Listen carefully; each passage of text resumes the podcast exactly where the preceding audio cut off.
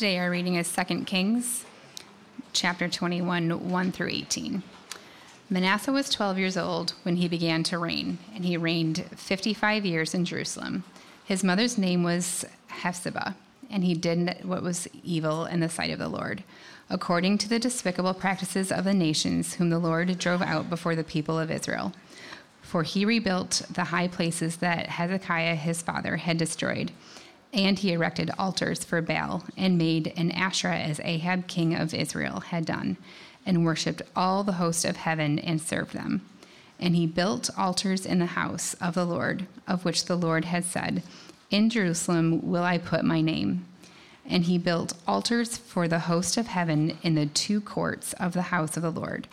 And he burned his son as an offering and used fortune telling and omens and dealt with mediums and with necromancers. He did much evil in the sight of the Lord, provoking him to anger.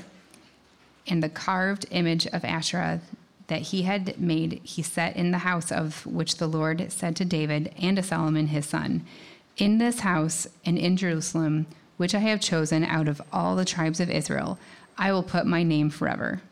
And I will not cause the feet of Israel to wander any more out of the land that I gave to their fathers if only they will be careful to do according to all that I have commanded them, and according to all the law that my servant Moses commanded them. But they did not listen, and Manasseh led them astray to do more evil than the nations had done, whom the Lord destroyed before the people of Israel. And the Lord said by his servants, the prophets, Because Manasseh king of Judah has committed these abominations, and has done things more evil than all that the Amorites did who were before him, and has made Judah also to sin with his idols. Therefore, thus says the Lord, the God of Israel Behold, I am bringing upon Jerusalem and Judah such disaster that the ears of everyone who hears of it will tingle. And I will stretch over Jerusalem the measuring line of Samaria and the plumb line of the house of Ahab. And I will wipe Jerusalem as one wipes a dish, wiping it and turning it upside down and I will forsake the remnant of my heritage and give them into the hand of their enemies. And they shall become a prey and a spoil to all their enemies, because they have done what is evil in my sight and have provoked me to anger, since the day their fathers came out of Egypt, even to this day. Moreover, Manasseh shed very much innocent blood till he had filled Jerusalem from one end to the other another besides the sin that he made Judah to sin, so that they did what was evil in the sight of the Lord.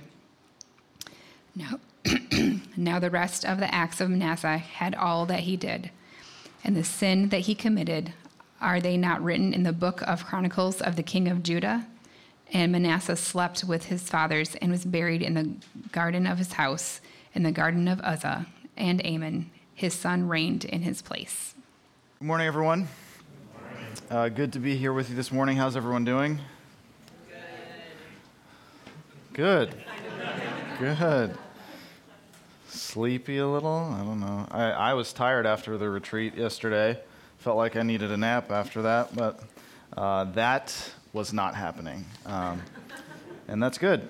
Um, I'm going to pray, and then we'll go ahead and jump into the text.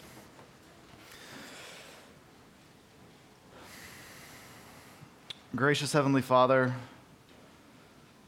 uh, Lord, we uh, are privileged to come before you, uh, to be called by your name, to be called to you, uh, to know you, to love you, God. It is a privilege to worship you, Lord.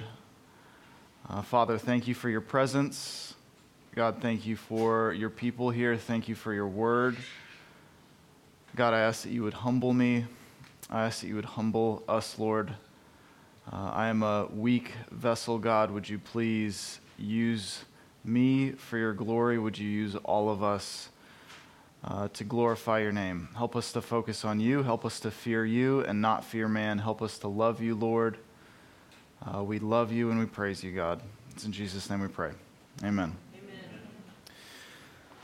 So I think we can all recognize that there's something particularly damaging about someone who's supposed to be like a good moral example, uh, but they end up being just wicked and corrupt. So, whether this is a politician, leader in the church, teacher, whatever it is, someone who's supposed to be trusted, someone who's supposed to be a, a good example of, of morality and character, when this kind of person um, turns their back on all that they stand for, when they end up being corrupt and wicked, I think we can see that that has a damaging effect. Um, what would you guys call this? What would you call this kind of behavior? Just throw it out, whatever comes to mind. Betrayal. Betrayal. Yeah, that's exactly uh, that's exactly what it is.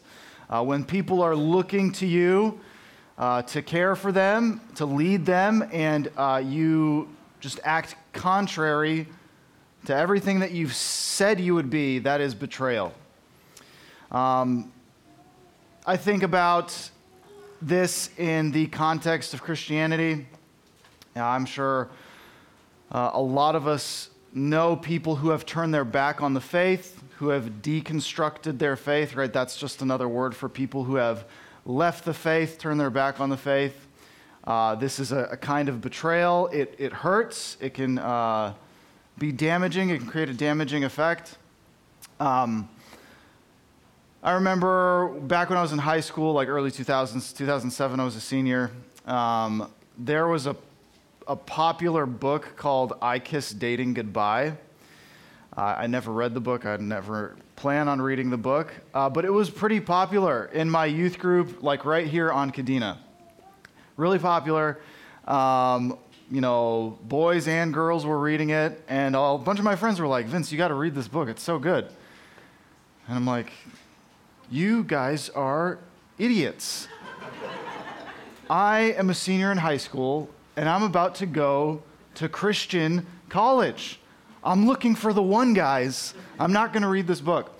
Um, now, this guy made a bunch of money. He got really popular in the, our little Christian subgroup. He got very famous, um, very successful. And a couple years ago, turns out that he walked away from the faith, turned his back on the faith. He left his wife. All right, so he didn't just kiss dating goodbye, he kissed Christianity goodbye. Um, that has had an aftershock in, in some contemporary Christian circles. Uh, I think about this with pastors as well. You know, unfortunately, we way too often hear about pastors falling, uh, being involved in some sort of scandal, cheating, pornography, whatever it is. Um, most recent one that comes to, comes to mind, or the most uh, prominent one that comes to mind, is that Hillsong pastor in New York. Right, he got caught up in some kind of scandal. He cheated on his wife, got involved with some drugs. This made like so much noise that I think Netflix picked it up as a documentary. Um, the, you know, this, this, whole, this whole scandal involving this Hillsong pastor. And I've, I've not seen it, but from what I've heard, it's, it's, a lot of it's like a kind of like a cheap shot at Christianity. And you can imagine kind of the outside world thinking to themselves, like, what on earth is wrong with these people? Like, what is going on here? Like, they say they're one way, but all, all their, like a bunch of their leaders, they're, they're obviously not that. What's going on?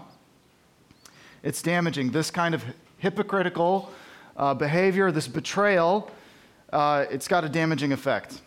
And Manasseh, the king that we're looking at today is the epitome of this. He is the epitome of this hypocrisy. He's the epitome of betrayal. He's the chief example of this.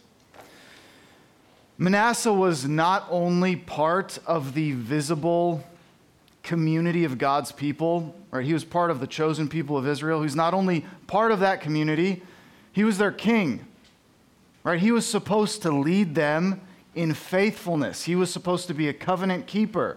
He was supposed to know the law and help his people be faithful.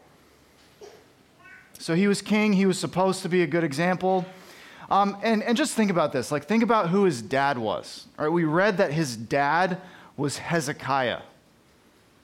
You guys remember what Hezekiah experienced? Remember what we talked about last week?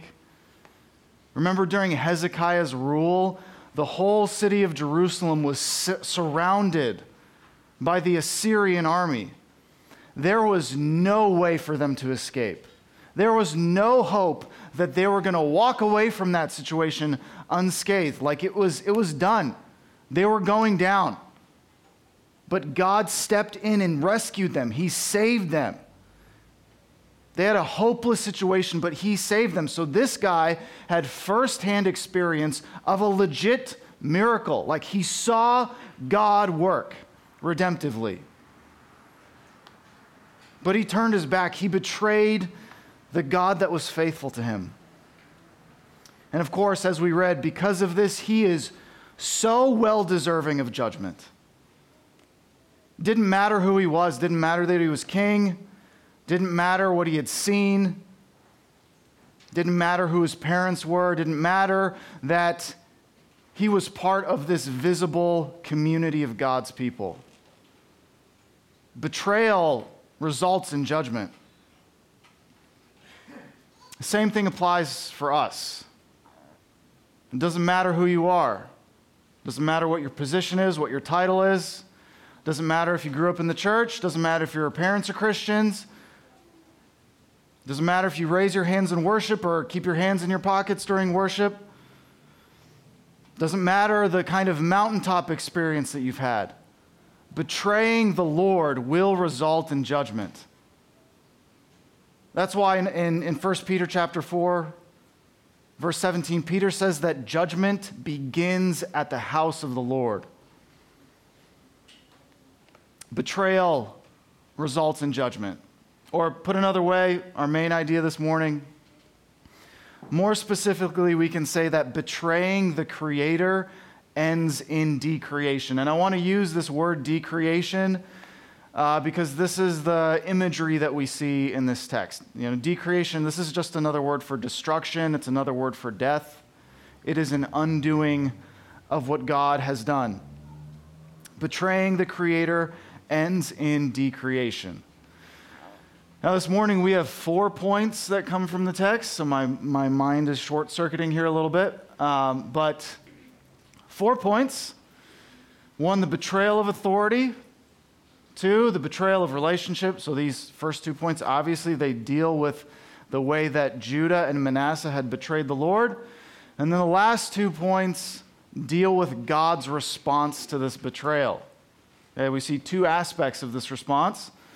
And uh, spoiler alert here both of these responses involve judgment. Like you're not escaping judgment here. God doesn't just set aside his judgment. He doesn't be, he's not one way in the Old Testament and then becomes an entirely different way in the New Testament. No, both responses involve judgment, but there is something hidden, something hidden in God's judgment that points us to the hope we have in Jesus Christ. We just got to pay attention until we get there.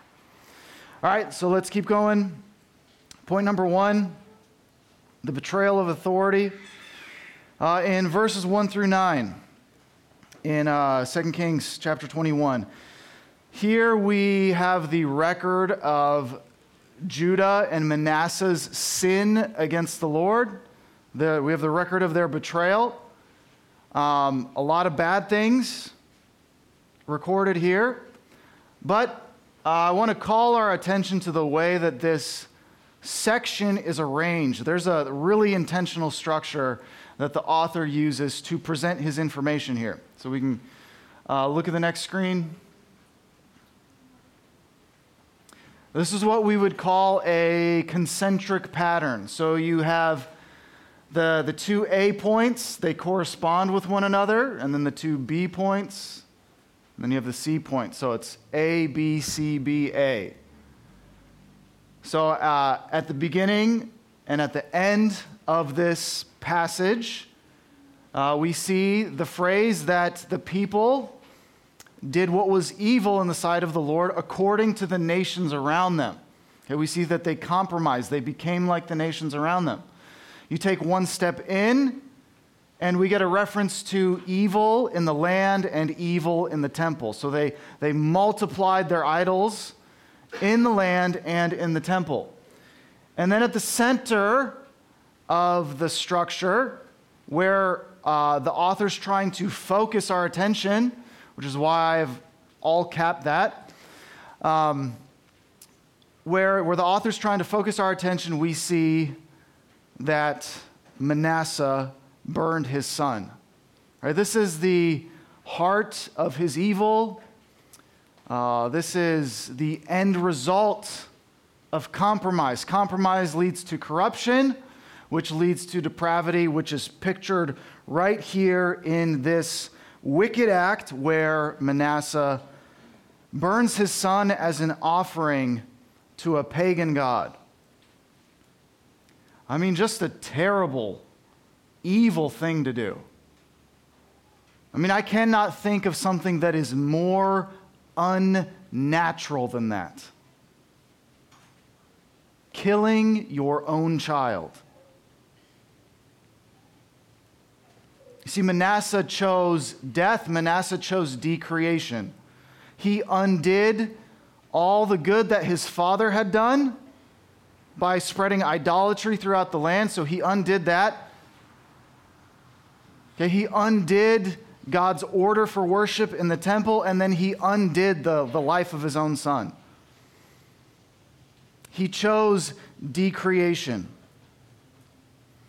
Now, it might seem kind of uh, weird or interesting that in the center here, with this reference to his, the son that he killed, we also get um, talk of mediums and necromancers. Now, mediums and necromancers, that's like, like weird stuff that we probably don't want to deal with, but it's like not, it's not nearly as bad as killing your own son. So why is that included here? Well, this is included because it shows us like the tragic irony of what's going on in the life of Manasseh. You see, Manasseh traded a living son he traded a living son to associate himself with a religion and rituals that deal with the dead. Mediums and necromancers try to communicate with the dead, they do rituals for the dead, they do sacrifices for the dead.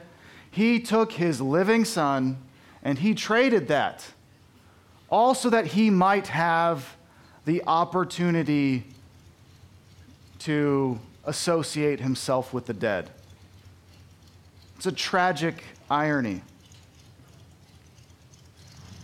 Now, some of you may have already picked up on how this is, share some similarities with our culture. There's some similarities between the culture that was around Judah and, and uh, the culture that we have in America, even in Japan. You see, we live or we come from a culture that zealously tells as many women as possible that it is a good thing to trade a living child, to abort a viable, healthy pregnancy. For what? Call it family planning. I mean, really, that's just another word for convenience. It's just another take on convenience. Like trading a healthy pregnancy for the possibility that you might be able to become more materially prosperous before you want to have a kid. You know, this, I, I think we make a huge mistake when we think that this is just a like political issue. I, I don't care what side you choose politically. This is not a political issue. You can be red, blue, purple, green, orange, whatever political banner you want. This is not a political issue. This is a betrayal of the Creator. It's choosing death, it's choosing decreation over what God has given. It is undoing what God has done. Now, I also want to be super clear here that I am not here uh, to heap condemnation on you if that has been your experience, or if you know someone who's gone through that. Right? If, if you have experienced that, that is part of your life, uh, I want you to know that there is abundant, an abundance of grace and mercy in Jesus Christ. There is therefore now no condemnation for those of us in Christ Jesus. Okay, we don't want to heap condemnation on you. We want to be the church family that embraces you and loves you and walks with you through this tragic experience. really, what I want us all to see and what I want us all to think about is what the text challenges us with. It shows us that compromise, compromising with the culture, inviting the culture, the values of the culture into your heart, into your life, leads to corruption, which then leads to depravity. There is a danger associated with compromise, compromising with the culture. There's no such thing as a neutral culture. American culture is not a neutral culture. There are evil people and evil forces at work in every single part of the world. No such thing as a neutral culture. So we cannot compromise, church. So, where have you invited that in? Where have you invited compromise into your life? Is it in the websites that you visit? Is it in the apps that you have? The way that you present yourself on social media? The way that you think about money? The way that you think about sex? Where have you invited compromise into your life? The danger with compromise is that it will lead to depravity, it will lead to betrayal, and betrayal, as we know, ends in decreation. All right, this brings us to our second point. Uh, we saw that the, the people of Judah, they, they rejected God's order for worship, right? They uh, brought foreign idols into the temple. Um, but this is really indicative of a bigger kind of problem. All right, they obviously did evil in doing that, but this is, this is indicative of a relational betrayal. It's a betrayal against the God who had set his love upon these people. Right, he placed his name among them. The temple was not just like a religious institution, a place to go do your sacrifices and check all the boxes. No, in the temple, God's purpose to dwell with his people was manifested. The temple was a picture of God's relational presence, not, not a religious institution. The temple was all about God's relational presence among his people. This was the place that he set his name. This was the place that showed all the world that these were his people and that they were special to him and that they were beloved. But that wasn't enough. That wasn't enough for them. They uh, made altars, high places, they put a bunch of idols in the temple and in the land. You see, what they did is they treated God like he was just another idol. Just one option among a bunch of other options. They turned their backs on him by looking at him as if he were an idol to be manipulated. The book of Jeremiah was written, um, it was written a little bit later than the account that we see here of Manasseh's life, but there's a part of it that really captures the attitude that the people of Judah had about the temple during this time. So in Jeremiah chapter 7, uh, verse 9, Jeremiah indicts, he's indicting the people. He says, Will you steal, murder, commit adultery, swear falsely, make offerings to Baal, and go after other gods that you have not known? And then Come and stand before me in this house, that is the temple, which is called by my name, and say to yourselves, We are delivered. Now, that was their attitude about the temple, that as long as they had the temple, the temple of the Lord, as long as they had it, they were going to be okay. They were going to be saved. It was like their get out of jail free card. Now, why would they have thought about the temple that way? Well, you remember what we learned last week? Remember their history? Remember how they were surrounded by their enemies? They were going to get crushed, yet God saved Jerusalem for his own sake. He intervened when they had no hope left. So they thought to themselves, man, as long as we have the temple, no one can touch us. We're going to be okay. Their sinful hearts looked at God's redemptive work and took it as an excuse to presume upon the grace of God.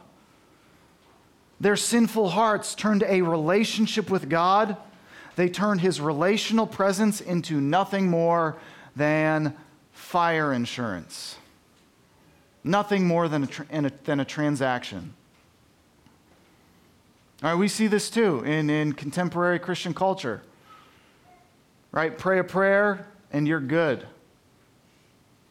With the prosperity preachers, right? Sow a seed, reap a harvest. That means give us some money, and then God's going to multiply your investment. It's, a, it's being used. God is it's treating God like he can be something to be used. Have you guys ever been used by someone? Uh, does it feel good? No, maybe someone's used you to kind of try to wiggle, wiggle their way into a better role or a better position or promotion or gain reputation, whatever it is, being used. Like we all, we can just feel that it's wrong. It doesn't matter who you are. If you betray God's relationship, it will end in decreation. Church, Jesus is not a get out of jail free card. He's not fire insurance. He's not a Hail Mary. He is a faithful Savior, King, and friend who is to be worshiped and glorified. We're not saved because we prayed a prayer. We're not saved because um, our parents went to church or because we follow the rules or because we're a member at a particular church. We're not saved because we've been baptized or because we've had some sort of mountaintop experience. The only reason that we are saved is because we have a relationship with our faithful Savior, Jesus Christ. And this brings us to God's response. Last two points here. God's response, we see it in uh, verses 10 through 15 in 2 Kings chapter 21. Here we have God's response to their rebellion, to their betrayal. And in a word, God's response is judgment, it's disaster, destruction. Let's read verses uh, 12 through 14. If you have your Bibles, uh, you can look with me at 2 Kings 21, verses 12 through 14. Therefore, thus says the Lord, the God of Israel Behold, I am bringing upon Jerusalem and Judah such disaster that the ears of everyone who hears of it will tingle. And I will stretch over Jerusalem the measuring line of Samaria and the plumb line of the house of Ahab. And I will wipe Jerusalem as one wipes a dish, wiping it and turning it upside down. And I will forsake the remnant of my heritage and give them into the hand of their enemies, and they shall become a prey and a spoil to their enemies. God's response is that he's going to send them into exile. This is a, a judgment about the exile that Judah is going to experience. Right? He made them a nation. They, they chose to undo that, so he's making them no longer a nation. Right? He's undoing, they're undoing that work. They've undone it. And this judgment of destruction is entirely just, it is entirely righteous. We see the imagery being used of a measuring line or a plumb line. Now, we're probably not super familiar with that. A measuring line is an ancient tool, it's like a level, an ancient tool used uh, to show whether or not a foundation was, was steady, whether it was crooked. You can see a picture of it here. Made sure the foundation and the walls were straight. So, the idea here, the picture here, is that God has lined his people up against the measuring line of his perfect justice. And what does he see? They have a bad foundation. They're crooked, they're twisted.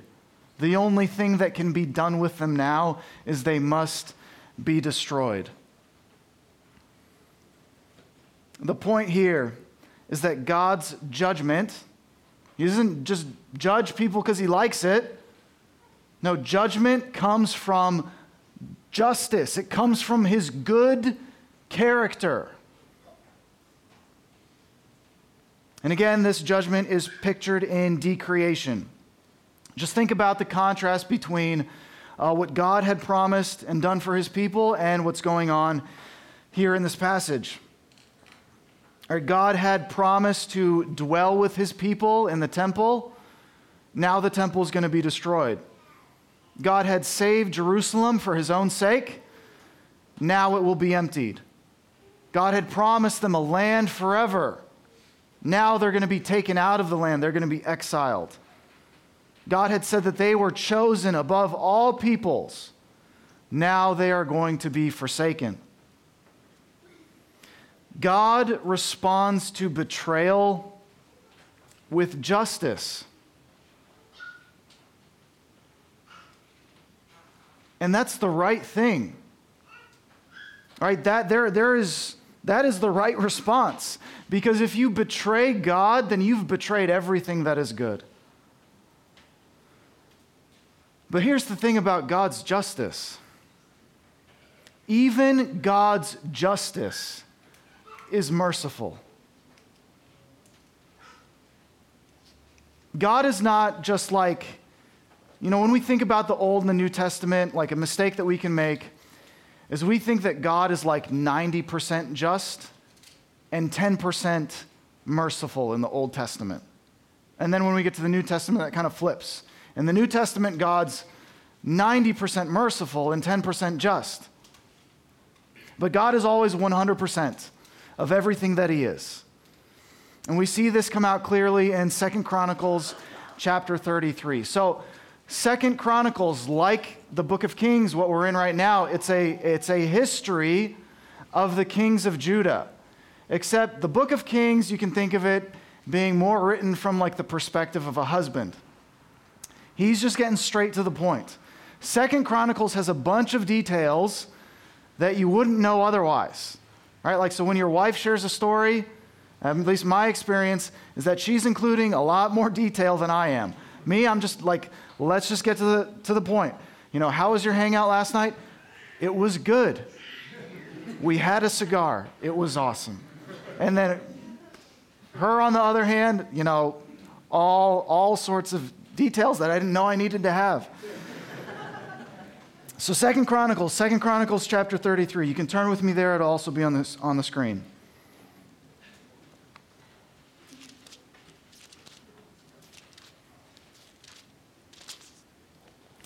Second Chronicles 33, verses 10 through 13. Again, we're talking about Manasseh. This is another account of Manasseh.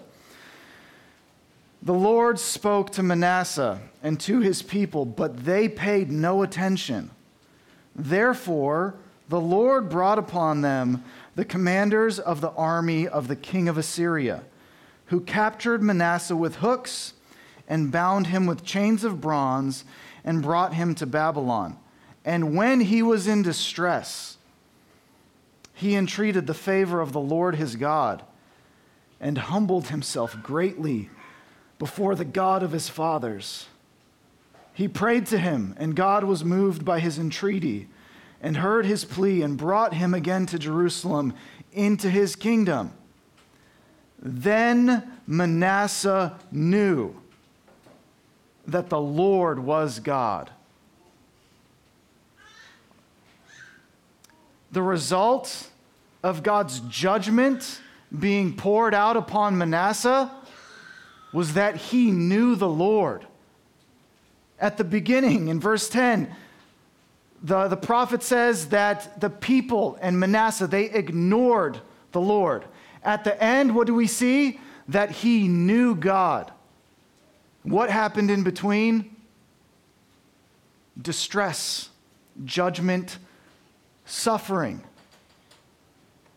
Even in God's judgment, he makes a way for his people to turn back to him. He uses that judgment in a way that is merciful. You know, uh, some of us might be familiar with the verse in Romans, in Romans chapter 2, where Paul says that God's kindness is meant to lead us to repentance. What we see here is that it is sometimes it is God's kindness to bring the full weight of the consequences that we deserve upon our own heads. We can't always see it. We can't always see that mercy in his judgment and in our distress, but it is there. God is just and he is merciful all the time, 100%. I have a beloved brother here, and he shared at the men's retreat. He shared an experience that was embarrassing, shameful, it, an, uh, an experience that would have seemed like judgment and distress. But God used that experience, He used that judgment in His life to completely turn His life around. God's mercy, from our perspective, is hidden in his judgment, but it is present. All right, final point here. The last, the last thing that we see being veiled in God's judgment is his patience. In verse 14, so back in, in the book of Kings, in verse 14, God says that he's going to forsake the remnant of his heritage. How is he going to forsake them? Well, he's going to send them off into exile. He's going to destroy their nation. He's going to destroy their temple. He's sending them away. But here's, here's the funny thing about that. Here's where you begin to, to scratch your head. You guys think back to Moses. You remember Moses? You think back to Moses, in Moses' last address to Israel, in his final address, in his final speech to the nation of Israel, he told them that the Lord will never leave you or forsake you. Which is not what we see here, is it? Right? God says, I'm going to forsake them. God is perfectly just. That means he's 100% just all the time, hence the exile. But he's also perfectly faithful. He's 100% faithful all the time. So, how on earth does this work? Well, we see it work in their exile. Let's look at Ezekiel chapter 11, verse 16. Okay, Ezekiel was a prophet who wrote to the people of Judah during their exile. They were in a foreign country, they were in Babylon. He's writing these words to them as they're sitting in their exile. He says, Therefore, thus says the Lord God, though I have removed them far off among the nations, and though I have scattered them among the countries, yet I have been a sanctuary to them for a while in the countries where they have gone. So God has destroyed their nation, He's destroyed their temple, He's destroyed their sanctuary in their land, He's destroyed the temple. But what has He done? He's gone with them into their judgment. He went with them, went into their distress, He went into their suffering. He was with them the whole time. So he, he didn't really forsake them, he only forsook them geographically, you could say. Here's what we need to understand the judgment spoken of here in the book of Kings, it was partial, it was incomplete, it was geographic. God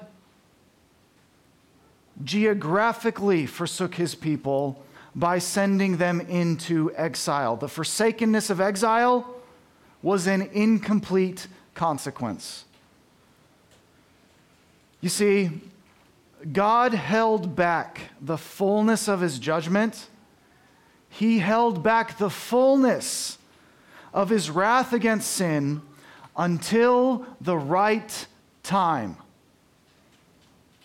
Until the time that he chose to deal with it himself.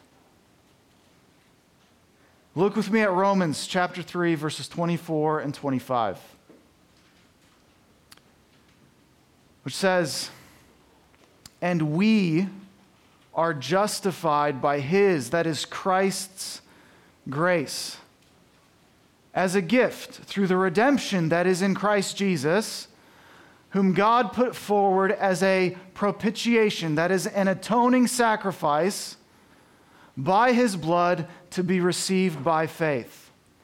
This was to show God's righteousness, because in his divine forbearance, he passed over former sins.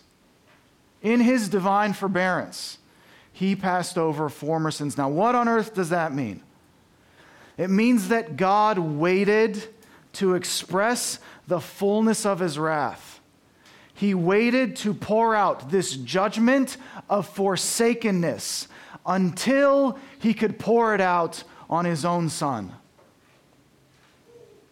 God expressed divine forbearance until the arrival of Jesus Christ. The forsakenness of the exile was partial, geographic, and incomplete. The forsakenness that Jesus experienced was spiritual, it was full, right? He drank the full cup of God's wrath, and it was final. It was a forsakenness that led to death. And it was entirely undeserved. In every thought, moment, and action, Jesus was without sin. Yet he willingly gave up his life he willingly experienced the fullness of God's wrath to save a bunch of traitors. We have all betrayed God. God, in His grace, has restrained our evil so that we're not as wicked as Manasseh. But we've all betrayed God's authority. We've all betrayed God's relationship. We've all treated God like He's someone to be used. God is perfectly just and he is perfectly faithful, which means that he is also perfectly patient. He is perfectly patient to work out salvation for all who would trust in him. God waited until just the right time to pay for sin. And he is freely offering the full satisfaction of that payment for any who would look to Jesus Christ in faith. He is offering this now, but this offer will not last forever. He is offering the forgiveness found in Jesus Christ until at just the right time Christ will return. The king will return, this time not to make payment for sin, but to execute justice on sin. He will take vengeance on all who have betrayed their Creator. So, church, God has responded to your betrayal. How will you respond to Him? Let's pray.